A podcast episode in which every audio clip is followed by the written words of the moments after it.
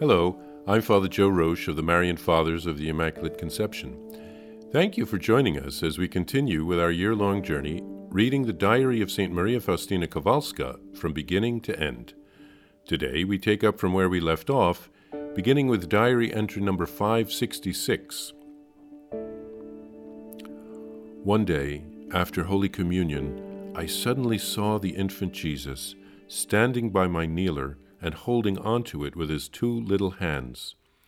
Although he was a little child, my soul was filled with awe and fear, for I see in him my Judge, my Lord, and my Creator, before whose holiness the angels tremble.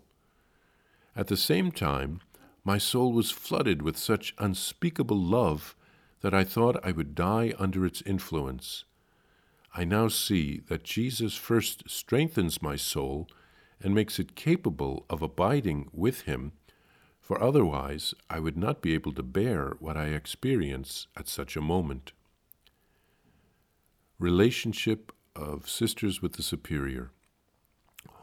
All the sisters should respect the Superior as the Lord Jesus Himself, as I mentioned when speaking about the vow of obedience they should behave toward her with childlike trust, and should never murmur or find fault with her commands, as this is very displeasing to God.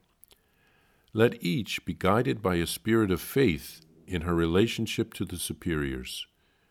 Let her ask with simplicity for all that she needs. God forbid that it ever happen or be repeated that any of the sisters would be a cause of sorrow or tears to the superior. Let each one know that as the fourth commandment obliges a child to honor its parents, in like manner is the religious bound to respect her superior. Only a bad religious would take the liberty of judging her superior. Let the sisters be sincere with the superior, telling her about everything and about their needs with childlike simplicity. The sisters will address the superior thus with your leave, Sister Superior. They shall never kiss her hand, but whenever they meet her in the corridor or enter her cell, they should say, Praised be Jesus Christ, bowing their heads slightly. They shall address each other as sister, adding the proper name. Their relationship toward the superior should be marked by a spirit of faith and not by sentimentality or flattery, as these are unworthy of a religious and would degrade her very much. A religious should be as free as a queen, and will be such only when she lives in the spirit of faith. We should obey and respect the superior, not because she is good, holy, or prudent, but solely because she represents God, and by obeying her, we are obeying God Himself. St. Faustina writes of a vision she had of the infant Jesus after communion. Apparently, this was not uncommon for her to have a vision of the child Jesus during Mass. These types of visions are probably given to St. Faustina to help us to believe that the Eucharist really is Jesus. It is not just a piece of bread or a symbol.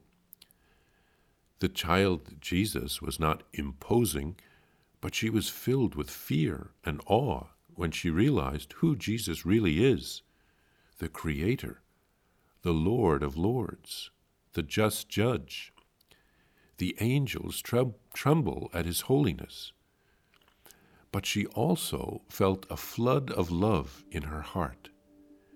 She then realized that in order for her to survive these visions, Jesus had to first strengthen her with some kind of grace because the only ones who would be able to see all of that Faustina sees normally would be those who are already in heaven. Then St. Faustina writes about the relationship that the sisters in the new congregation should have with their superior. She says they should respect the superior because of her office, like they respect our Lord. She writes of childlike trust without murmuring or fault finding or criticizing they should have a spirit of faith in their relationship with her and ask for what they need with a spirit of simplicity. She doesn't want them to kiss the hand of the superior. She thinks that this would be a kind of a fawning or a groveling. And the sisters have their dignity and they should maintain that. Uh, but to have a dignified respect, bowing their heads slightly when passing in the hallway or entering the cell of the superior. And the Polish religious greeting in such circumstances is to say, Praised be Jesus Christ. And the response is, Now and forever. The superior represents God because of her office. They are human like the rest of us, but they deserve respect because of whom they represent. By obeying the superior, a religious sister is obeying God.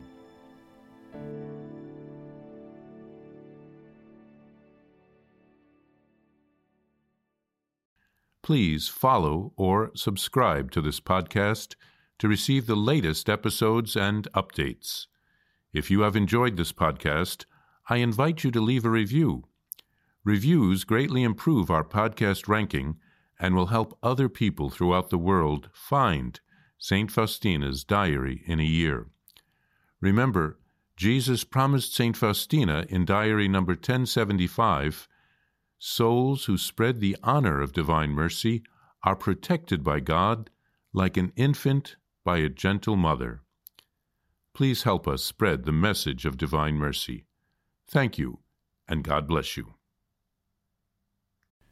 Visit shopmercy.org to order your copy of Divine Mercy in My Soul, the diary of St. Maria Faustina Kowalska.